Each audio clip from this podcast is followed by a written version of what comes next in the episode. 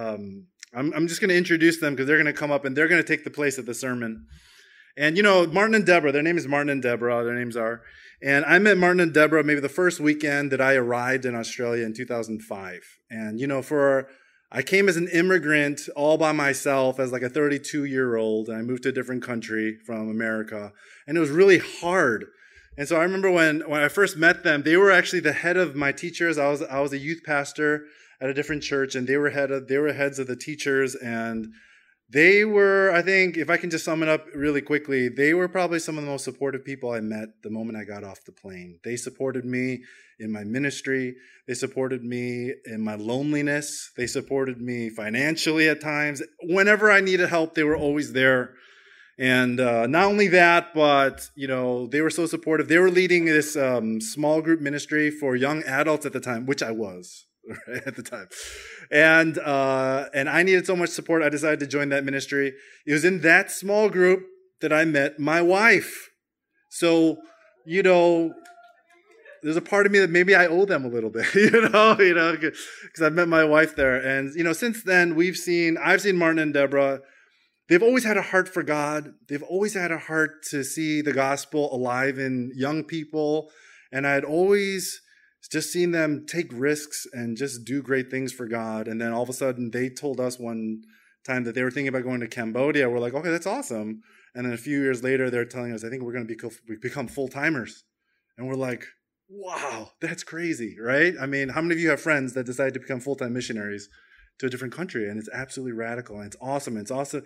I've had the great privilege, we've had the great privilege of seeing God just um, speak to them and work in them. And then I had a chance to go over to Cambodia for a few times in the past few years, and it's just absolutely amazing, just the things that God is doing through them. So uh, they were here for just two months, and so you know they were very busy. But I got to lock in this Sunday, and I invited them to come, and I wanted them just to share um, their heart with you today. So can we welcome my friends Martin and Deborah, uh, Martin Chan, Deborah Kim.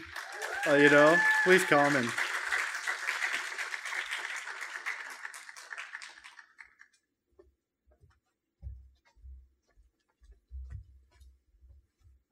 Thanks very much, Eddie. I thought, I thought I would try to get a slide to introduce how we get to know Eddie, but he has done much better than I did. but I'm going to do it. so. I probably will quickly skip that. But beforehand, I think I would better to just uh, give a little bit more introduction about ourselves. Um, yes, my name is Martin, and uh, I'm 1.5 generation Aussies. So I came to Australia with my parents back in '92. Um, yeah, and uh, I'm originally from Hong Kong, so I'm not Korean. And uh, yeah, I've been working in the IT industry for the past 17 years. Uh, it was because I love of computer games, and that's why it brought me to this industry. Uh, in in my spare time, I like to do a lot of things. Uh, I like play pianos. Uh, I like mainly classical, and I also like Eddie. We are audiophiles. And um, also, I love uh, photography as well. And um, yeah, how about you? You want to share a little bit about yourself? um, yeah, my name is Deborah. I used to work as optometrist in Sydney, and um, that's how we got to go to um, Cambodia. Um, um, don't have many hobbies. I like traveling. Uh, yeah, we used to you do like the painting. Work, yeah, we used to do you the like work do some crafting. And, yeah bit of a craft, yeah, souls and stuff. Yeah, when I was young, I want to be a crafty person, but you know, to pick become my parents, and it's like you should go back to study. So end up studying. So yeah, um, yep, that's for me. Um, we actually met in uh, ESL class while we were studying the English as a second language in TAFE. So that was back in a long time back, 1992, yeah. So yeah, um, yeah. During our spare time, we love traveling. Uh, we like doing road trips. Uh, we like skiing. We like uh, boogie boarding. So yeah, so that's our life before missionaries. And of course, um, Eddie mentioned we, we got to know him like 2005. Eddie and us. Um, the slide, Eddie and us. Oh yeah, yes. Okay. yes. Yeah, we we know each other for 17 years. Wow. Yeah, it's such a long time.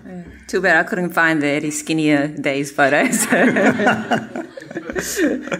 yeah, Eddie's uh, that time he was lonely, he was struggling. You know, he's uh, asking, "Oh, I'm here in Australia. Oh, I should go back to to to, to to America." But we always encourage him. You know, look at look back now. You have Jihan. I think the whole reason why you come to Australia is to, To be get married with Jihan, and that's the whole thing. You know. So yeah. Um, okay. Well, enough said. That that's uh, that's how how long we have been uh, know each other. Um, so I guess you you will ask um, why we become a missionary. Like, uh, have we actually been planning or thinking about being missionary for in our lives? Um, no, no, we're not. We never thought to be a missionary, and um, let alone like going to Cambodia. Uh, but in 2006, Cambodia slide? Yes. In 2006, uh, there was a phone call from someone who who, who don't know, uh, who didn't know. Um, just called to Deborah and asked if she, if she would be interested to to join a, medical mission to Cambodia.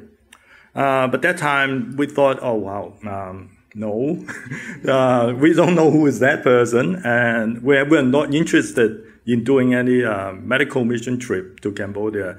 So we just politely turn turn him down, saying, "Oh, sorry, maybe maybe next year." Um, so in 2007, that person called us exactly one year later and asked if we are still interested, try to go to Cambodia. So I so we thought, okay, maybe we should give it a try. And so that's how we started. Um, we went for a short-term mission, uh, two weeks in Cambodia and that's Yeah, the, the person was um, good friends now. He's a missionary himself uh, from um, Campus Crusade. Now it's Path to Change. Yeah, somehow he got my number and then he rang. So that's how we end up in Cambodia. That's right. Um, but somehow, some way, uh, the it Cambodia, this country, actually attracted us to go back again and again. So we we have been going back there uh, from 2007 uh, every year since then. Uh, we took half of our annual leave, uh, so we, we spent two weeks in Cambodia with that uh, um, GoPro A network, they call it, to do medical mission. Um, not until 2011, uh, one of the Cambodian dental students, he actually asked if we would be interested to do two months mission trip. That was a 60-day challenge, I call it. And um, I think the first uh, two questions we raise uh, about uh, to us is, okay, going for two months, how are we going to support ourselves for, for two months trip and, and what are we going to do for two months? Um, I think that's the main concern. Um, but we spend half a year in praying, uh, and we talk to uh, our mentors, and um, and we also um, tell people about what we're planning to do. Um, but before we go, a lot of people and friends they actually come and supported us, uh, and so all the all the expenses that we did for that trip was completely covered by the uh, by the people support, and also God led us to uh, uh two people. Uh, one is the eye doctor, a Cambodian eye doctor, uh, and also there was a, a pastor who is actually serving as a house in a house church in a remote area in Thai near Thai border, which actually actually eventually uh, Eddie actually brought a team to them over there as well, um, back a few years ago. Um, so yeah, we we spending two weeks with the eye doctor doing um, eye eye clinic um, to the high school teachers uh, in in Cambodia in one of the remote province, and then we spent another two weeks with uh, the house church pastor uh, we're doing eye care for, for some of the villages around the area as well. Um, so, after we finished that uh, two months uh, medical uh, mission trip, we went home and we felt that I think God is actually calling us for a longer uh, term serving in Cambodia. But we was, wasn't so sure, so we've been spending entire year actually praying about that and uh, during that time, we also um, once a week we will actually go to Eddie's house. Uh, we we enjoy every week. We will spend the time. You will have meal together and we pray together. Um, so one year later, we decided to uh, to go on a, a long term mission. Um, but there was uh, one crucial question we asked: Will our family parents, well, our family member, our parents will support us? Uh, so we've been praying about that, and maybe I let Deborah to share a little bit more what happened. Yeah, um, my parents they're Christian. They go to um, Tesson Church with us. Um, even though uh, they're Christian, the mission is um, for someone else, not for your family. Um, so why would you want to go? Like let other people go, and also. Um, so yeah, I prayed um, that if it's God's will, they will um, agree, agree that they will, go. So we prayed, and then uh, we talked to my parents. Um, I told them basically we were doing um, Sunday school teaching, and uh, one of the parents of the Sunday school kid um, passed away, and she was about 44. So I started with that line. So I was about 40. So I said, you know, um, don't know when God will take us. And um, some of the parents just passed away. So we want to do this for a year. I just want to um, go to Cambodia and serve God. Um, just told them, and um, lo and behold, my parents, as if they were like possessed by something, they said, "Oh, okay." Maybe we, we will go come and visit you. so they said yes. So on the way home, and I was crying and crying. Like God answered prayer. And then two weeks later, my parents come to senses. Why are you going? Let someone else go. Too late. You know, they already late, they said okay. yes. so yes, we embarked our journey. Yeah, for our parents, uh, for my parents, they are they're okay with that. They are quite open. Because I, I grew up in also a Catholic family, um, so they are Catholic, but they are also very supportive as well to uh, whatever I want to do. Yeah. So ever since we ever since we went to Cambodia, every year they will ask, um, "When are you coming back? When are you coming back?" Even my brother, younger brother, "When are you coming back?" But now nine years, yeah, I think they're about time to give up. They know we're gonna be there for a long time. So, But yeah, so initially we we, we told people we, we're going to try one year, uh, but at the end of one year we, we felt that oh God is leading us for more, so we extended for two more years, and then extended for another two more years. So quickly, half a decade is gone. Um, so for five years, we um, Deborah was serving in an orphanage, uh, looking after some of the kids, and I was actually working on a school project. Um, but I feel like that five years, God was actually just preparing us for what the journey ahead. Um, so with, in that five years, we established our language skill. Um, in Cambodian, they call it Khmer. And uh, we built a trust and relationship with the Cambodian people, especially some of the girls in the orphanage. And also we have opportunity to connect with other missionaries on the field as well. So yeah, I think this five year was uh, was a foundation for us. Yeah, just want. Uh, yeah, um, this wasn't in the draft, but while I was um, just sitting down um, uh, singing, I just remember this. Um, we don't have any children. Um, three years we tried IVF, and um, for some reason God didn't give us a child. So um, I only prayed for one child, and then uh, I realized uh, when we uh, went to Cambodia. Um, the reason God didn't give us a child is so that we can go to Cambodia. Probably if we had the kids, we worry about the education or the things, so we wouldn't have gone to Cambodia. So um, when once I arrived in Cambodia, some of the locals asked, "Oh, how many kids?" And I used to um, answer because I used to. I was looking the 50 orphans in the orphanage, so I answered them 50. so I used to joke, "So be careful what you pray for." I pray for one, I got 50. so. Yeah. Oh, So, by the way, we married for 22 years already. Yeah. Yes. Um, And um, uh, um, some of the villages I go, some of the kids grown up and independent, married, got kids. So they call me grandma. I've got like four grandkids now. yes. Um, so after five years, we, we left the original organization that we were serving. Uh, we went for a year in Cambodia. We were praying and um, we were searching and asking God, what are we going to do next?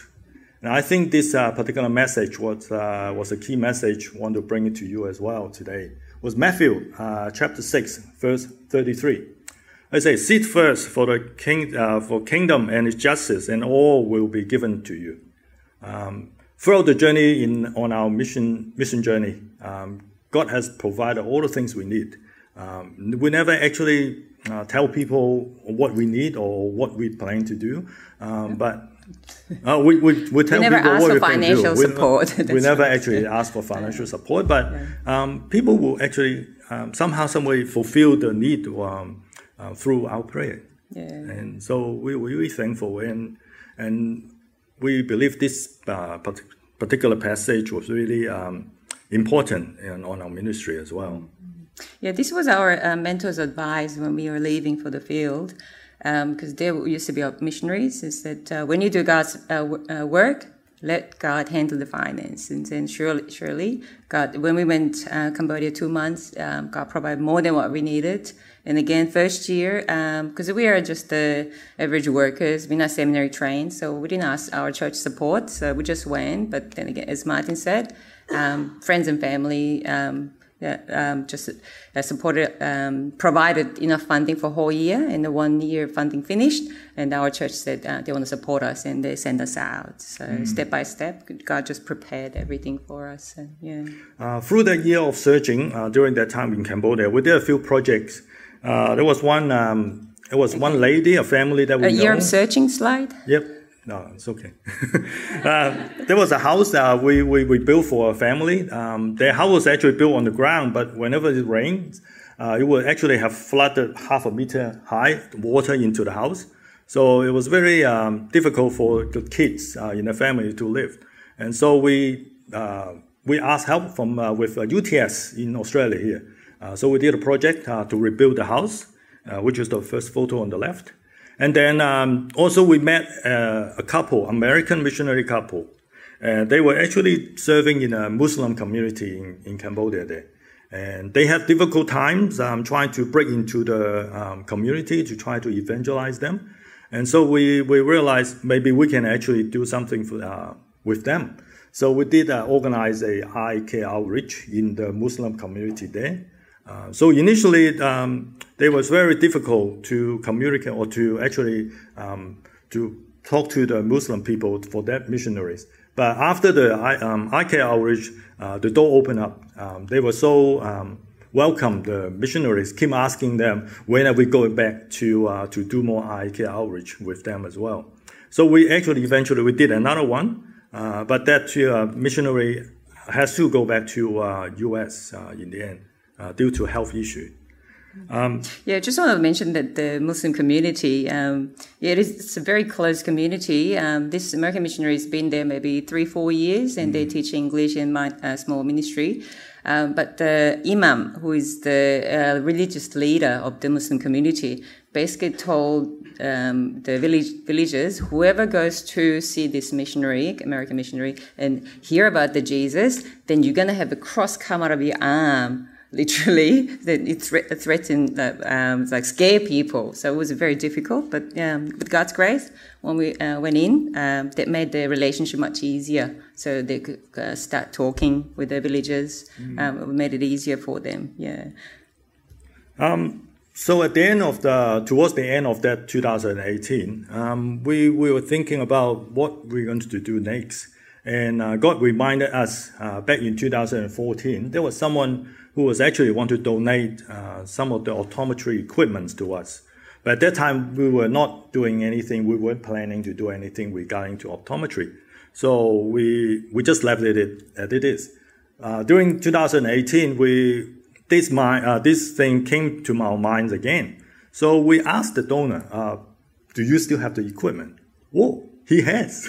he was still waiting for us to uh, to reply to him. And so in the end, we, we told him, yes, uh, we will consider to open up a optometry uh, to an optical shop. And not only he provide all the equipment, he also um, gave us the money for the shipping fees. And also he came along when the, the shipment arrived. He spent one week in Cambodia to help set up everything as well. And um, and during that time also there was a difficult time uh, when we tried to get the equipment into Cambodia, they were stuck in the uh, custom for three months. But through prayers and everything, God opened the door, and we were able to clear the um, the shipment as well. So praise the Lord. Um, just want to add just uh, the reason behind why we um, opened the optical shop or missionary. Usually, um, starting a church and um, ministry, not commercial uh, entities. Um, but I realized um, Cambodia, a lot of works, they do seven days, so you can't really go to church. So I wanted to create a workplace where we definitely um, rest on Sunday. So uh, whoever works with us will be have a time to go to um, sun, uh, Sunday service and we'll be able to worship God. And also, um, open in marketplace. And uh, Cambodia is only 1% uh, Christian, 1 to 3%, very small percentage. And um, average people, they don't even know where church is. They're not interested. They hardly have any chance to come across with the Christians. So, uh, with this optical shop, um, anyone can come uh, walk in. I had a Muslim customer. Um, the Buddhist um, uh, Bika as well. So majority Buddhist. Um, but while they're waiting for glasses to be made, uh, I asked them, "Do you know Jesus? Uh, is that okay if I um, explain about Jesus?" Most of the people say yes because Cambodian um, very polite people. So even if they want to say no, they wouldn't. So they say always say okay. so I have opportunity. I have a captive a captive audience for 15 to 20 minutes. So it's a um, there was a whole reason I wanted to open this uh, optical prices so that um, I can reach the general community. So it could be a, um, poor people, it could be wealthy people, so it could be anybody. Um, yeah, that's how we opened. Um, and also, yeah, one of the misconceptions to the Cambodian is they, they think that Christianity is actually for the poor, poor people, people because majority of the people when you go on mission to Cambodia, they only focus on the poor people, and so they, they gradually they think that oh is that the Christianity just for the old people? Is that not for the middle class yeah, or just yeah. normal people? No, mm. it's not. And, and Cambodia is actually developing uh, faster than you can imagine. Mm. Um, and so there's a lot of people actually now they are they're more uh, well off and they are they are living a more like average um, living standard in, in Cambodia. Uh, and so those are people who may be left out actually. And the eye doctor who we worked with two months ago uh, for the two months me- medical mission, he also established uh, his uh, own medical cli- uh, clinic, and also he focusing on the high officials, government officials as well, because those people are the also um, left out by um, a lot of um, mission organization. But uh, through them, um, they were able to reach out to those people. Mm.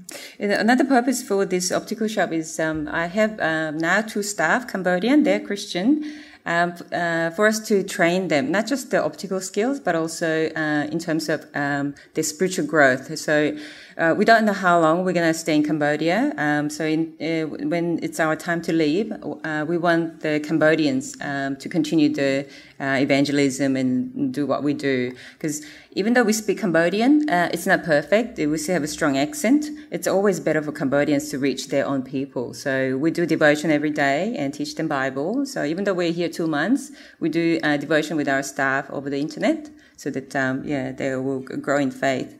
Mm. So yeah, um, and also um, uh, we uh, do we do. okay, next next slide. Yeah, Grace I Care BAM. Yeah, I think we explained most of it. So yeah, these are our two staff, uh, Vitu and Mao. Um, Vitu has been with us uh, for three, three years, years, now, which is uh, phenomenal in Cambodia. Um, if you work somewhere one year, that's wow, very long, very long. Because the concept of time in Cambodia is different. So say, oh, um, you've been um, here a long time. It's oh yeah, long time, long time. I say, how long? How many years? Or like six months. that's like long for them. So yeah, I'm very grateful. He's with us three years. Um, uh, Mao, the girl, she's been with us um, uh, six months. Actually, Mao's a girl um, I used to look after in the orphanage, and she studied graphic design, uh, worked as a graphic designer, but um, uh, she, during COVID, uh, she didn't have much job, and then I was praying for her, and she was praying to work with us, and so yeah, end up, um, yeah, it's good uh, that we have her. Yeah, uh, we need to hire one more staff because we know we're going to come back in, uh, to Australia for rest. Uh, in order to keep the shop running, we need at least two person, mm. and so we've been praying that for uh, for a while. And six months ago, um, that's how it happened. Um, so Mao was joined us since maybe around six months ago. Mm. Yeah. Yeah. Yeah, because um, I was praying, praying to God because um, she's graphic design background. She can get a much better salary elsewhere. Uh, so I was a bit hesitant, but I, um, I prayed, if it's your will, that she will approach us first.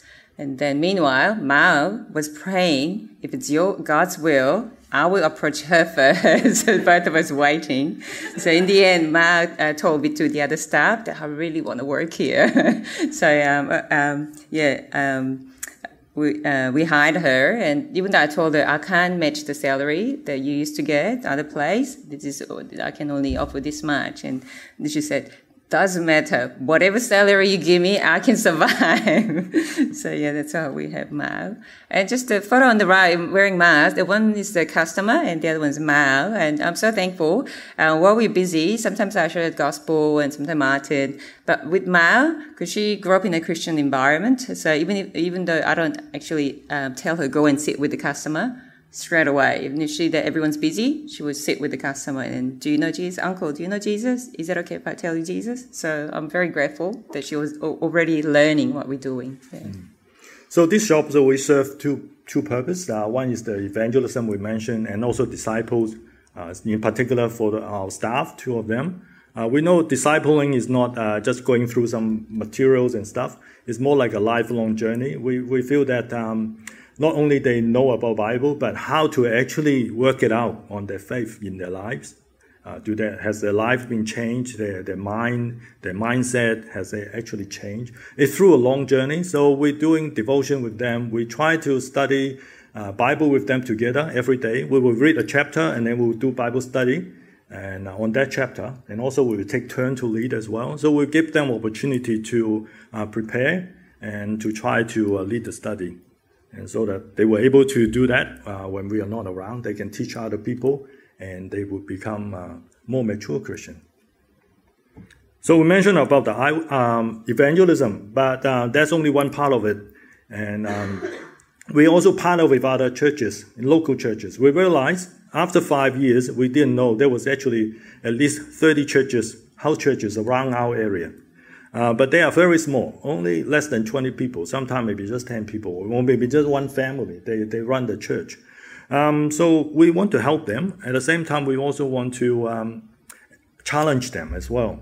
And we realize our, um, our skill can actually provide opportunity for them to invite the non-believer around their village, around their area, to come to church. Because most of the people, they, they may heard about, um, like their pastor, the church talk, share about the gospel, they will never actually come to the church.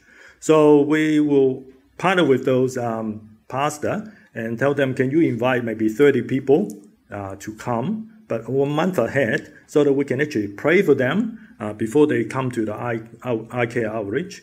And on that week, when we do the outreach, they were able to share the gospel to the villagers, and they will after that they can do the follow up as well. I think one of the important things we, we, we forgot is it was very good we do the outreach, we share the gospel, but um, what happened afterwards? Um, many times the churches, they actually not doing the follow-up well enough. So we try to encourage them to uh, follow up, um, continue to engage with the uh, new believer or people who are interested, and and so um, initially it wasn't very effective. Um, we've been trying to do it for the whole year. We feel a little bit um, questioning. We're saying, "Oh, is that really going to work? Is that really working?" It looks like um, the churches are not very um, responsive in in way doing that. But uh, for the last two outreach uh, before the lockdown, um, it has a little bit of result. You want to talk about it? Mm. Yeah, yeah um, I've done the we've done the outreach for two years and um, never come across a new believer. So I had this doubt in my mind: was this really effective? Maybe I should use um, uh, my energy and time funding uh, different ways will be more effective. And um, but um, as martin said we one condition with the church to be partner with us is to send us a list of the 30 people. So we, we start praying and the church start praying. And um, yeah um, early last year one church um, after the um, outreach, Martin was invited to preach. So we found out that one lady, even though her husband didn't want her to go to church, decided that to follow Jesus and attended church. And um, we heard that to this day she's coming to church. So I was very encouraged. And a month after, another um, local church um, didn't even have a pastor, just an elderly man, just loved the Lord. So he donated his own land to build a church.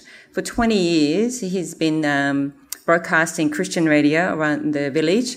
Um, people comes when he, when they need help financially or anything, but never came to church. He was quite discouraged. So we did the same thing. Give us the 30 names. We pray and you pray. And he told us that he pray every day, and you can see the result. Initially, day after uh, outreach, Martin was praying, uh, preaching as well, mm. and we were told there's a four ladies joined, so I was very encouraged. And then about a month after, daughter of the elderly man came to our shop for uh, glasses, and um, this is what she told us because before our outreach, it was about 10 members, mostly family, but almost 20 years. So the, elder, the elderly man was very discouraged. And then um, after outreach, apparently 10 new ladies joined the church. So the congregation doubled. So I was so much encouraged and I decided, yes, I will continue this. And then the elderly uh, man also, he was very encouraged as well. So yeah, key is um, what I do is not important the prayer. God has to open their hearts. So, yeah. Mm. Um, every two weeks, we will actually go to a village to do some children ministry on Sunday. Village ministry? Yes. Yeah. Um, the story started, you, you want to share? Because that was uh, the girl yeah. from orphanage as well. Yeah. Um, yeah, after. Um, uh, um, when we left the orphanage, and some of the girls are old enough, they're getting independent. And one of the girls unfortunately married a non-Christian and moved to a very uh, far um, village in the middle of rice paddy. And uh, when she had the first baby, and I just wanted to go and see her and encourage her, and went there. And of course, um, this rice farming village hardly, probably never had any foreigner. And um, the kids started gathering around when I was um, visiting her. So um, I asked the kids, it's like, knowing that they would never ever heard about Bible, I asked them, would you like to learn Bible? And the, all the kids, you know, said, yes. so that's how the children's ministry started. Because um, it's about two hours away. Um, we're only visiting every two weeks. Um, from then, uh, yeah, we um, uh, been teaching Bible, and also some of the older kids wanted to learn English, so we do that. And uh, we're hoping that in the future we can establish um, adult Bible study group and um, in the uh, future. And, and, if there's a appropriate uh, leader to lead a group, then yeah, we are hoping that um, God will establish a church mm. in that village. Yeah. At the moment, the uh, her name's Bo, who um, used to be in the orphanage. She's the only Christian. There's no other Christian in that village. Yeah. So, so what happened now is uh, Deborah mostly, whenever we go there, I was only um, for the past six months since the Delta outbreak in Cambodia. Uh, everything was stopped. Uh, the outreach was stopped, and the village ministry stopped uh, because a lot of villages they don't want outside people actually go into the village. And so only recently we were able to resume this uh, village ministry in maybe back in October. And so uh, now she mainly focus in trying to do devotion with her uh, Bo uh, when, when we're there. And also I will be focusing teaching the children uh, while we are there. Um, yes, I don't know how many know, you know about um, the next slide. Uh, Romans 8.28? Yes. I was caught into a legal dispute, legal issues in Cambodia. And I was wrongly jailed for three months over there. Um, but yeah, I came out in uh, February 2020. 2020. Yeah. Um, that dispute, dispute was actually a commercial dispute initially. Uh, that was uh, the school project I was working on. Um, so there was an issue with the construction company, and um, we sought out everything in arbitration, but the construction company wasn't agree, didn't, didn't agree with that. So he brought the issue to the local court and sued the director of the NGO and me, uh, both of us, saying that we were committed fraud and we cheated them. And so um, it happened in late 2018, um, but we didn't know that there was an arrest warrant came out in, um, in March uh, 2020, uh, 2019. Uh, that time, the, one of the, the lawyers uh, who represent the NGO told the director of the NGO to leave the country.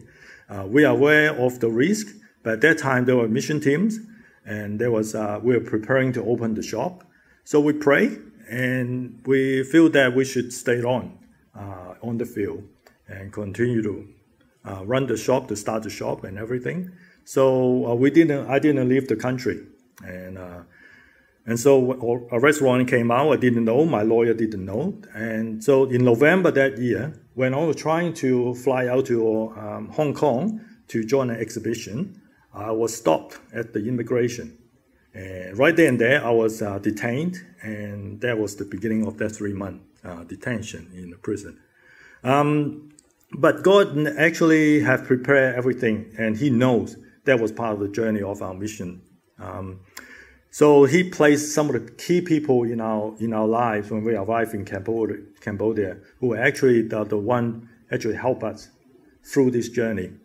And um, one was uh, our language teacher. He has a cousin who is actually the director of the prison system in Cambodia.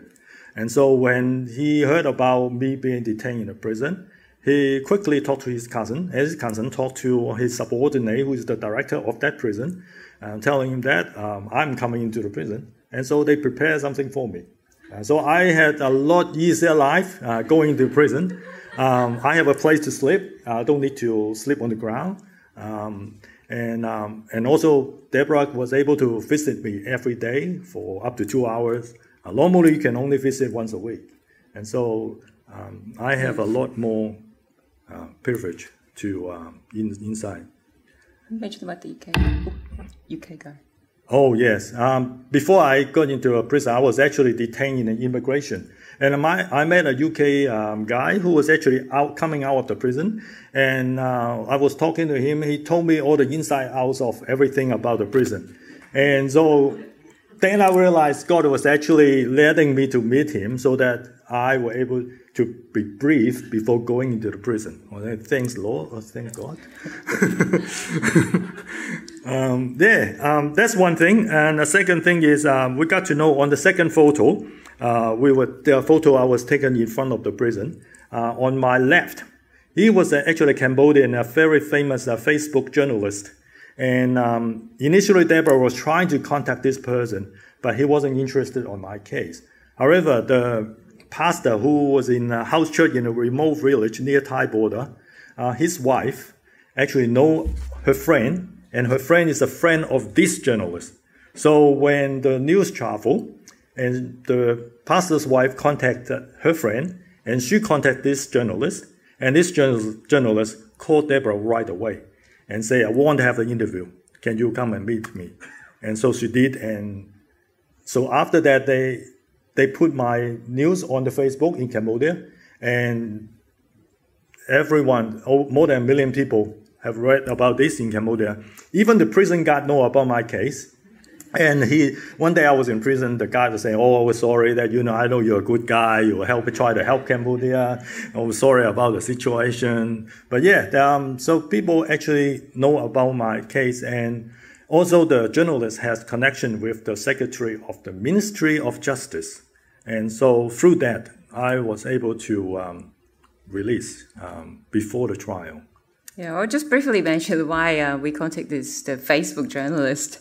Um, the uh, just God's provisions. Um, somehow, uh, God connected uh, me with the Christian uh, politician who works for Prime Minister Hun Sen. So I got to see him at Parliament House.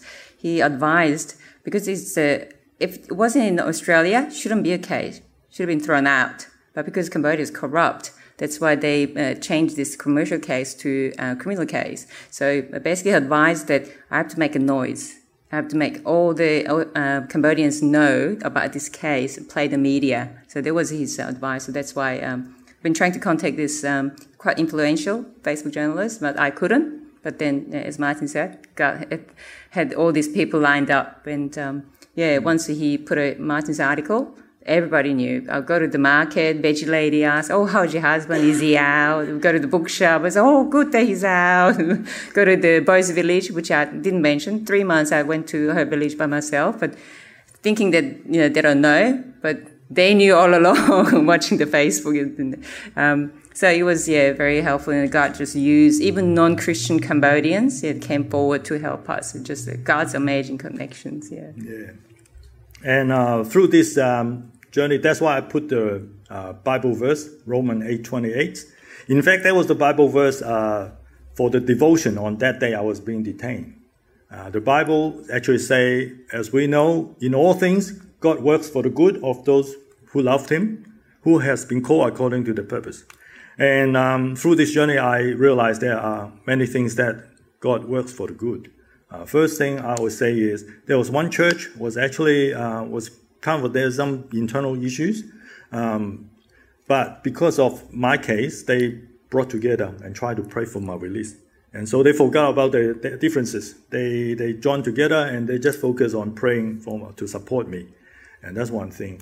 Second thing is we got the opportunity to know a lot of um, people that we would have not a chance to actually get to know them. The politician in the parliament, government, um, prison directors, and um, and through that we were able to um, join uh, maybe considering doing some prison ministry after the pandemic.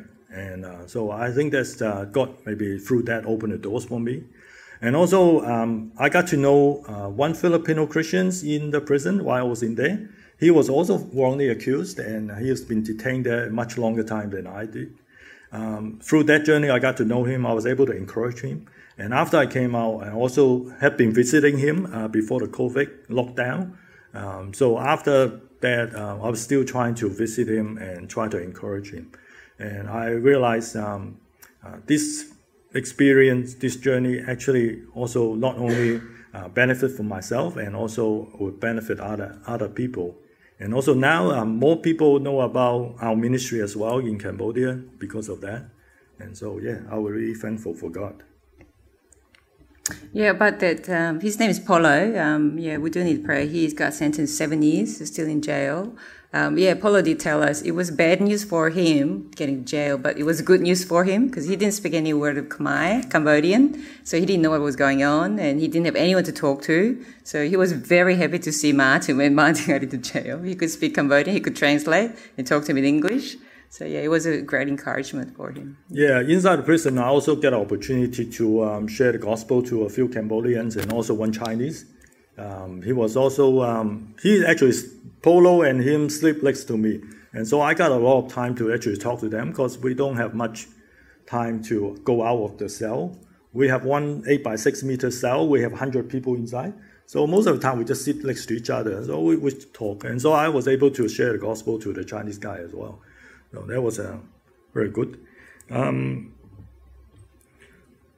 so when we um, yeah, during the time COVID hits and um, and also um, now we have the opportunity to come back. Also, it was very good timing. Uh, so when we came back, we just right before the Omicron, and so um, when we arrived, I think 12 hours later, the government announced there was an Omicron happen.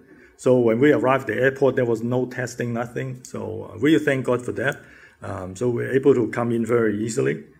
Um, but so, uh, as Eddie said, uh, we will need to go back in uh, Cambodia in a very uh, soon. So on the 29th of January, we will go back, and we will start our um, continue our ministry there. And so there are a few things we would like you to uh, pray for us. And the last slide. Um, first of all, yes. Can you see? No, no, no. They can see okay. it. Yeah. Yeah, you want to share oh, okay. Um, the reason, uh, um, uh, um, the place I opened the Grace ICARE, the, it's a, a three-story building. I purposely rented the place for enough rooms for a dentist and a GP as well. So oftentimes when the old ladies or someone come in, I do the eye test and they will tell me, oh, my teeth hurts, my shoulder hurts, and, you know, I can't help them. So it will be uh, such a, a, good opportunity to, to uh, work together, dentist and GP, and then we can go out outreach together. So we've been praying for this uh, prayer point for three years, and we're still waiting. Um, if there's any dentists or doctors here, please do consider. And the second point um, is oh okay. Um, there are enough churches in Tak Mau, as, as we mentioned. Um, church is very small, very inward focused. So we want to work with them so that we provide them opportunity to evangelize and to um, uh, connect with their uh, neighbors. So um, we're praying for that opportunity as well. We did an outreach in uh, high school. Uh, oh, yeah. There were actually 200 teachers in that school, and we were able to see 50 of them. And so we actually we partnered with two churches at that time. We walk, uh, we went into the school and we evangelized 50 of them. And then the principal asked, "How about the 150?" So we still have another 150 in that school haven't um, been able to reach out. Yeah, there are many opportunities. There's enough schools. Um, oh, in prison, 3,000 inmates. So um, once we tell them we want to go into test and give glasses, the door will be open. We're already quite um, friendly with the direct, uh, jail director as well.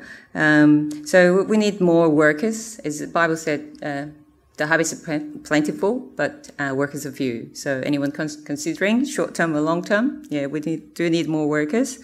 Um, also, we need to uh, pray that the local churches will rise up and to work with us as well. Um, recently, about the bridge on the bridge. Uh...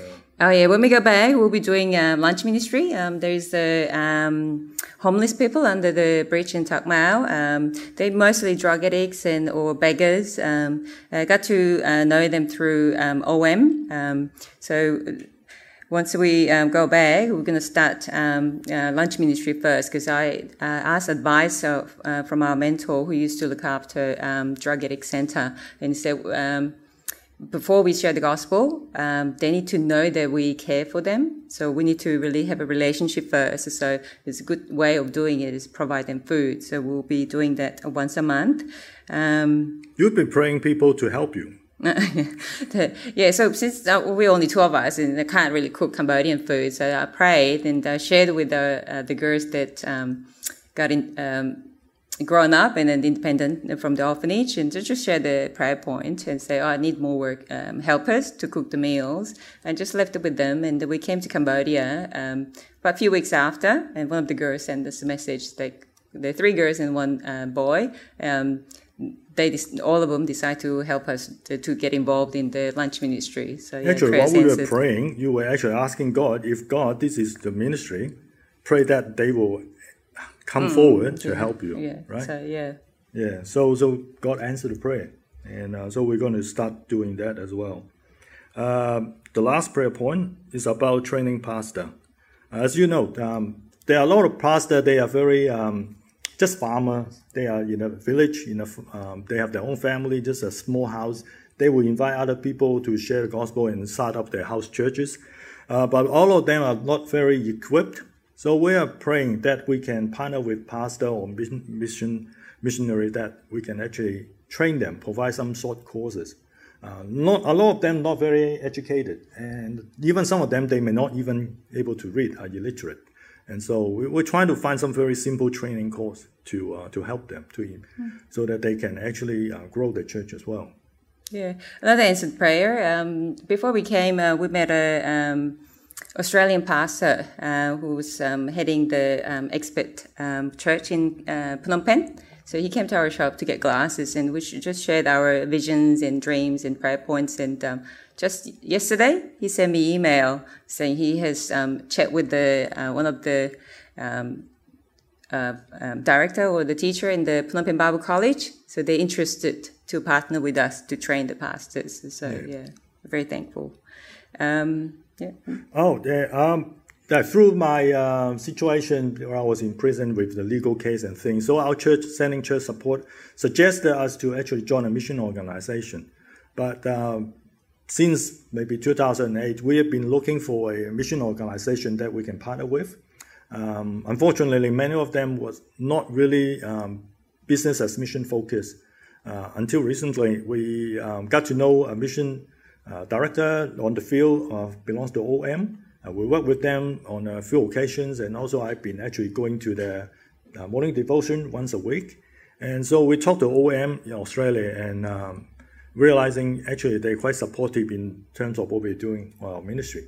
So we uh, last year, mid last year, we apply and we now officially uh, part of the OM Operation Mobilization. Yeah. And so the, the last page that we sent, uh, we showed to you, uh, actually our support page, uh, the scan, the QR code can actually go to the OM website, and uh, you can actually find the link uh, for the support, if anything Yeah. Just uh, did you finish? Yeah. Because while I was sitting, I noticed here. Um, 너는 복이 될지어다. So it's saying you're gonna you'll be a blessing. The vision, the first, the church that being a blessing, and the second, church that doing mission. So yeah, I want to challenge you. Like we were just average, you know, optometrist, IT person, never ever dreamed or imagined to be a missionary. If you asked me 20 years ago when I was working, you would be a missionary, I'll say no, big no. There'll be someone holy, super Christian, not me. I'm just a small, you know, nobody Christian, just go to church every Sunday. But when God um, gave, initially God gave me a chance, 2006, I say no.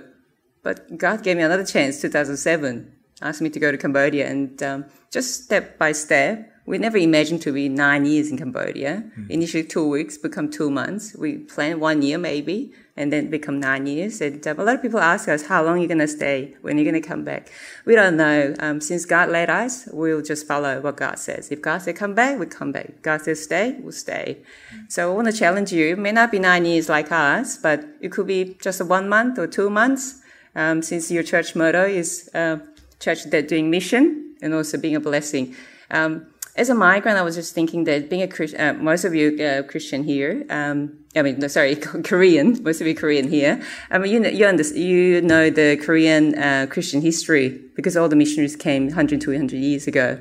Um, we've been blessed, so we become Christian. So I think it's now it's our turn. I don't think it's just the um, accident or um, that you were in uh, Australia, um, even though we, uh, most of you are Korean, you somehow, because your parents and um, you're here, you have a great asset. Speaking English is a good asset. Um, in Cambodia, everybody wants to learn English, even Korean as well. So you, you might think that, oh, I don't have any skills. Speaking English is already a good skill, excellent skill. Um, you can come and teach English and also you can do mission as well. So don't think that mission is something uh, for super Christian or difficult. Just step um, every step of the way, God will lead you like He did with us. Um, I'm a person that worries a lot, and um, even nine years, I always ask Martin, "Is this really God's will?" Or is that? And then he tell me, "Look, God provided this and this and this." I have to use a flow chart to explain to her. Computer guy. so yeah, I want to challenge you. I think it's a well, us Koreans have uh, received so much. I think it's a time for us to give and go out and blessing to other nations.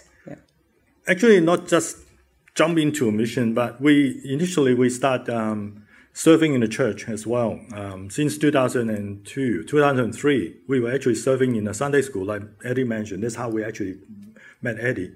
And then after that, we started. Uh, we saw the need or in English ministry, so we started a workers group and also working with Eddie as well at that time. And through this journey, gradually God leading us serving more and more um, uh, in a way it ended up on the field. So I believe everyone has the same calling.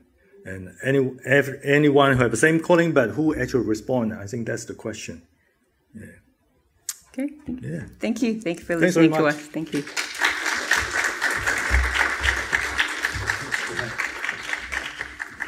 Did you guys enjoy their story?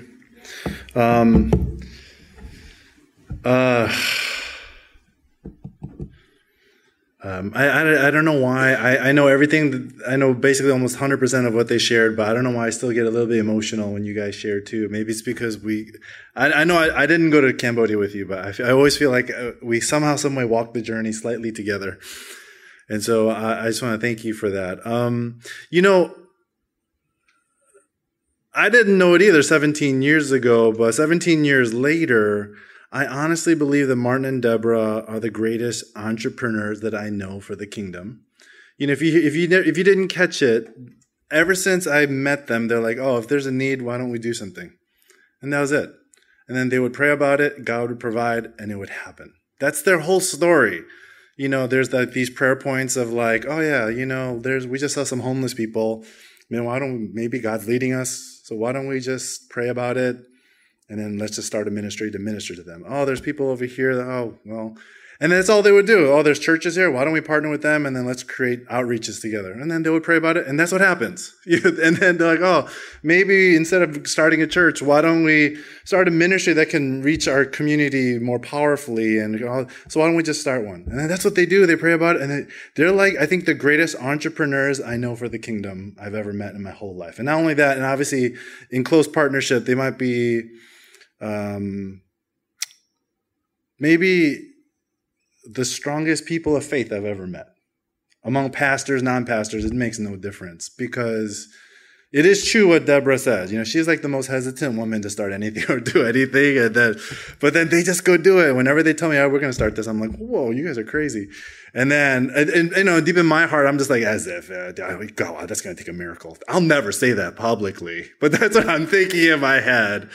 And then, then they tell me, oh yeah, what's happening? I'm like, oh my God, God is really with you guys you know, give me some of that God magic, you know, and I'm always like, ah, you know, and I, and it's, but it's, it's absolutely wonderful because you know, it's they humble me all the time, and you know, I hope that their story not just humbles you but challenges you as well because it more than anything else. After all my after I get over all my insecurities, you know, hearing all their amazing stories, um, what I realize at the end of it is that that's who God is, and that's how what a loving Father wants to really do through His children you know, there's such a need out there for those who are lost and for those who don't know Jesus. You know, whether they're at your university or whether they're at your workplace or whether they're your little physical neighbors. Maybe there are people who are really in need around you. And if there's one thing I've really always learned, oh, I, always, I learn all the time constantly from Martin and Deborah, it's just that my eyes are, are just too focused on myself uh, to realize what God actually might be leading me to or to whom God might be leading me to or the opportunities that might be right in front of my face that I'm just not looking at, you know. And so um, I thank them so much for being my friend. But more, more than that, I thank them so much for that. I get to call them partners in the gospel, and and more than that, brother and sisters of the of the mighty God that we serve. That has that heart to reach the lost around us. And so, you know, can we just do this? I just want to end our time maybe with just a maybe a minute or two of prayer. And I just want to ask you guys, you know, maybe your eyes are too focused upon yourself and you haven't been listening because God, your Father is speaking to you. You know, your Father wants to always lead you to good things, right? He's always working for your good. He's always working so that, you know, people can find Christ through you and through your salvation. But sometimes our eyes are too focused upon ourselves. Let's just take a minute and ask God, God, open up my heart, open up my eyes what are the ways that you're speaking to me about? And who or who might you be speaking to me about? Is there a ministry behind this friendship, this partnership? You know, this reason is there a reason why you sent me here? And maybe we've never paused to ask the question. Why don't we pause today to ask the question? Let's talk to God right now. Let's pray.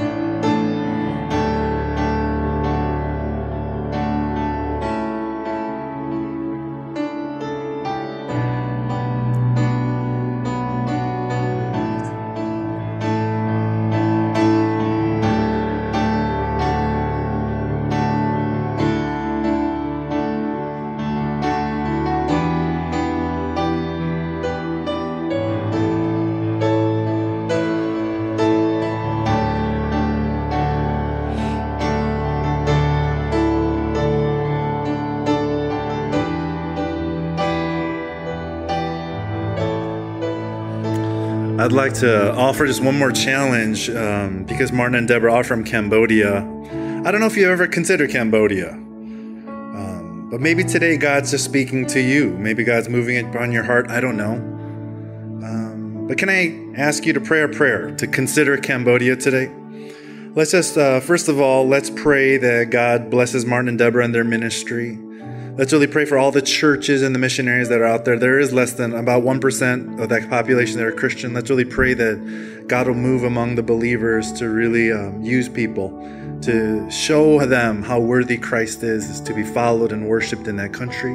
Let's really pray that God will break through in that country even more powerfully. But maybe you can also ask, God, do you want me to be a part of that movement? Maybe you never asked that question. Can I just ask you to ask that question today once again? So, can we pray for Martin and Deborah? Let's pray for the country of Cambodia. And then let's ask, God to see if maybe we're a part of that movement that He wants us to be a part of. Let's pray.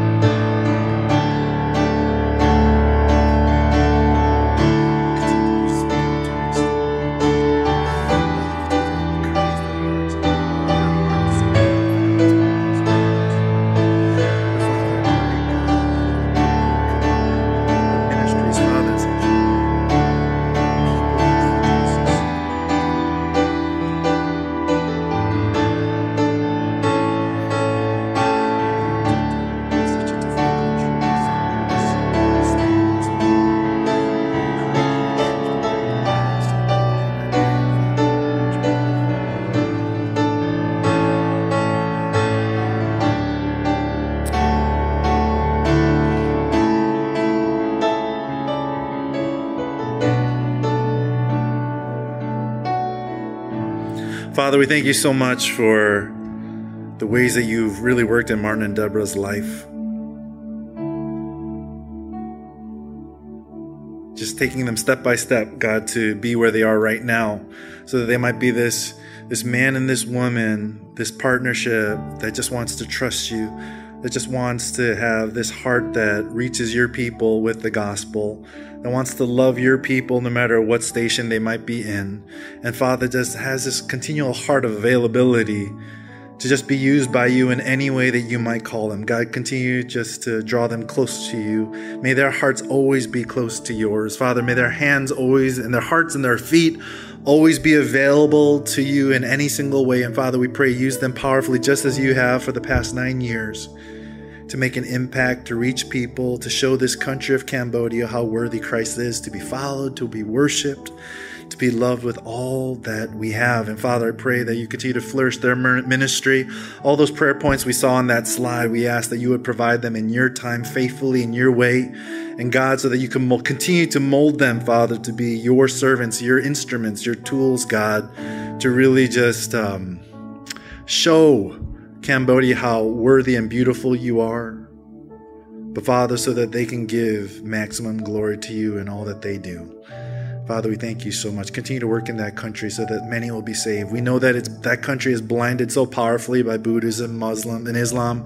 Lord, we pray that the truth will break through, that people will truly see that Christ is the only way, that He is the only truth, God. And Father, we pray that people, massive people, will just continue to fall in love with Him, Father, in that country, that will topple all the ways that the evil one has a hold upon their hearts. And Father, we pray, God, that through their ministry, through Martin Deborah's ministry, and all the ministries that are happening over there in Cambodia, Father, that people will truly see that Christ is so worthy of their whole lives. God, we pray that the gospel and Jesus will break through powerfully there. And God, in our, we thank you, God, that we could hear your story, your story told through our brother and sister. But Father, we know that there's a story that you're writing in our lives as well. And so, God, I pray for our people. God, that you would teach us how to take our eyes off of ourselves. And Father, you would teach us how to look at you and just keep our, our, our gaze fixed upon you so that we might be open to your heart, the, the little ways that you might be leading us, Father, to reach another person, to love another person, to care for another person, Father, to, to make an impact for you and for your glory. And God, we trust that you're going to do that. We trust that you're already doing that. So, Lord, give us the heart, the, the mind, the eyes, the body, to be able to respond and just like Martin and Deborah, to trust you in every single step of the way, knowing that you love us, that you'll provide in every single way. All we need to do is seek after you and your righteousness first. And you're always going to work for the good in our lives. We thank you. We praise you, God. In Jesus' name we pray. Amen. Uh, you know, I'm just going to close with some announcements. So um, we won't have our ending song. Sorry, band. Hey. Um, First of all, hello and welcome to all the year 12s that are here. Year 12s, can I just see a hand for the, the brave year 12s? Just just a few. Thank you so much. Let's give them a hand. Welcome. I know you guys don't know me personally. I don't know you personally, but I'd love to get to know you guys. So let's meet soon. You know, let's get to know each other better. But welcome. Thank you so much for having the courage to come out and worship with us today. Uh, we hope you enjoy FLM. And please just uh, be courageous and join everything. you know, just get your feet dirty. We'd love to, you know, do ministry with you and just to grow with you. So welcome, welcome to our ministry. Um, next week, uh, bef- and we don't, I don't think we have to announce it again, but we're just going to have in-person services from now on. I know I think COVID is something that we're learning to live with. And I never thought I'd sound like the prime minister anyway, but you know, not the prime minister, but the the uh, the uh, parate. You know, he's not the prime minister, the premier. And you know, but yeah, you know, like I think it's something that we're learning to live with. I know a lot of people in our church already, you know, has COVID right now. I get messages throughout the week telling me, "Oh, this person has COVID. This person's a close contact." There's so many. Let's pray for all of our people. If you know anyone who has it or their families may have it, they're a close contact. Let's pray for them that God will heal them, you know, quickly and powerfully. I think my wife and I we had it like 2 weeks ago. It's it's brutal for some, it was brutal for us.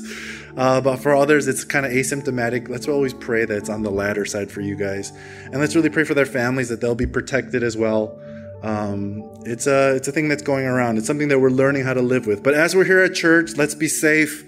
Uh, let's you know greet each other, love each other, care for each other, but let's do it as safely as we can. Um, and let's follow all of our protocols. So there's hand sanitizers, QR codes, masks, all those things. Let's continue to do that. If you are unwell at all, please stay home. Okay. Um, uh, but if you're not, we'd love to worship with you here at church. For some reason, it's so much better in person. I love it. I don't like preaching to a camera either, so I, I like it when you guys are here too. Uh, please feel free to come back anytime if you're at home today. Uh, but if you're unwell, please stay at home. Um, also, if you do test positive co- for COVID at all, and you're part of a CG, can you message your CG leader? We'd love to pray for you. We'd love to care for you better. We're learning how to do that. Um, but we'd love to know if you are. So if you ever test positive, please tell your CG leader, message me or any of our officers, and we'll definitely, you know, I think we're going to have like this running COVID, weekly COVID, you know, prayer list, right? I think it's becoming a real thing. So let's let's do that together.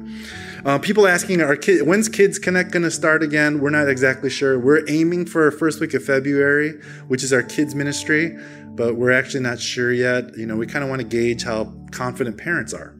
And so, parents, if you're out there and you're asking that question, please message me or Stephen and Sylvia, and let us know when you feel comfortable bringing your kids, and we'll we'll adjust to that more than anything else. Um, one last thing before we get to the offering is this: um, if you obviously Martin and Deborah here, they're missionaries with uh, Operation Mobilization. If you'd like to support them in any single way, we have a QR code here. You can always go back to the YouTube. We have handouts that we'd love to give to you as you leave. Uh, those the QR codes there. If you'd like to go to the YouTube, you can always scan this on the YouTube uh, feed, um, and you just have to point it, and it goes straight to supporting them in any single way uh, that you'd like to financially. And so, whether it's one off or whether it's regular, it's totally up to you to do that. But please support them because obviously, from the stories that you hear, they're doing an amazing thing. Uh, one last story, and then I'll, I'll close. I swear. But um, I was I was there when I heard that Mar- there was a chance that Martin might go to jail. It, by pure God's sovereignty and serendipity, I, I, had a chance to go to Cambodia, and uh, I met with Martin. I remember we were meeting in the city, and we were we were having lunch. And I was my only goal that morning was I'm going to encourage Martin as much as I can. I don't know what it's like to think I might be going to jail and to be jailed unjustly. So I thought I'm going to make him laugh and I'm going to be encouraging as I can. So we'll take it. Well, I said let's go to a really nice restaurant today, all that kind of stuff. But then I remember I um, on the ride home, I, I after talking with him over lunch, I was just so like shaken because he had said something to me that I thought I would never hear from anyone. But, you know, he, I remember over lunch, he said, Eddie, you know, but it, maybe it's not that bad that I'm going to jail. right? I've when was the last time you ever heard that? And I said, why? And he said, who knows? Maybe God might be sending me to jail so that people might meet Jesus.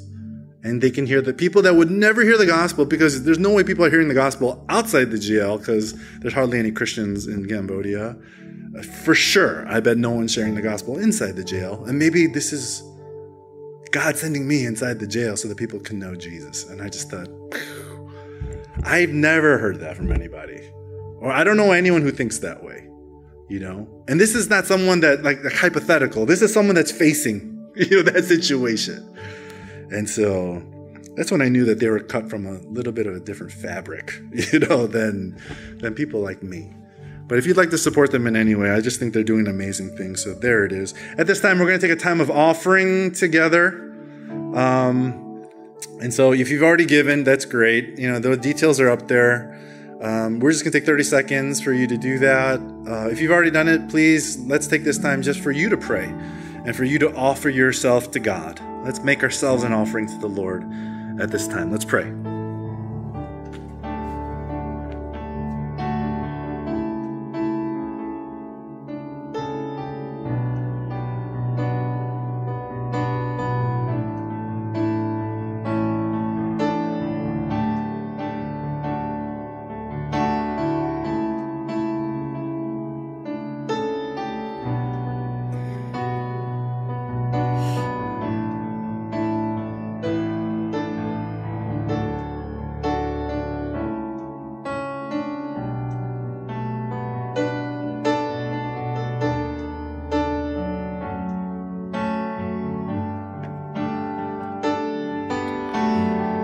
Going to pray for us and then close our service together. Father, we thank you so much that we got to hear your story through our brother and sister today. We thank you, God, that you love us so much. We thank you, God, that you've given us Jesus so that we could know the life that we were created for, so that we could know our true Father who has such a purpose and a plan for us. And God, we know that so often we just we're so focused on ourselves or what's on our plate or what's right in front of our face that sometimes we really do miss the ways that you're leading us and the places and the people that you might be trying to direct us towards. So, God, help us to be a people that are always open to you. Father, speak to us in that way. Make us question things. Make us people that just want to follow you in every way. And Father, we pray as you do, then make us people, God, that will trust, that will obey, that will follow, and just trust that you'll provide in every single way. And so, God, we pray, move us to be people who care about the kingdom, who care about your glory, who really do want to see so many more people in the kingdom, and not just us, people who go to church, but people, especially non believers, all around us. Lord, give us a heart for them to know Jesus and use us so that they might know Jesus through us. We thank you, God, so much for all this. Teach us, continue to teach us how to follow you and to live for your glory. We thank you so much. The Lord bless you and keep you. The Lord turn his face upon you and be gracious to you. The Lord radiate his countenance over you and give you peace. Amen.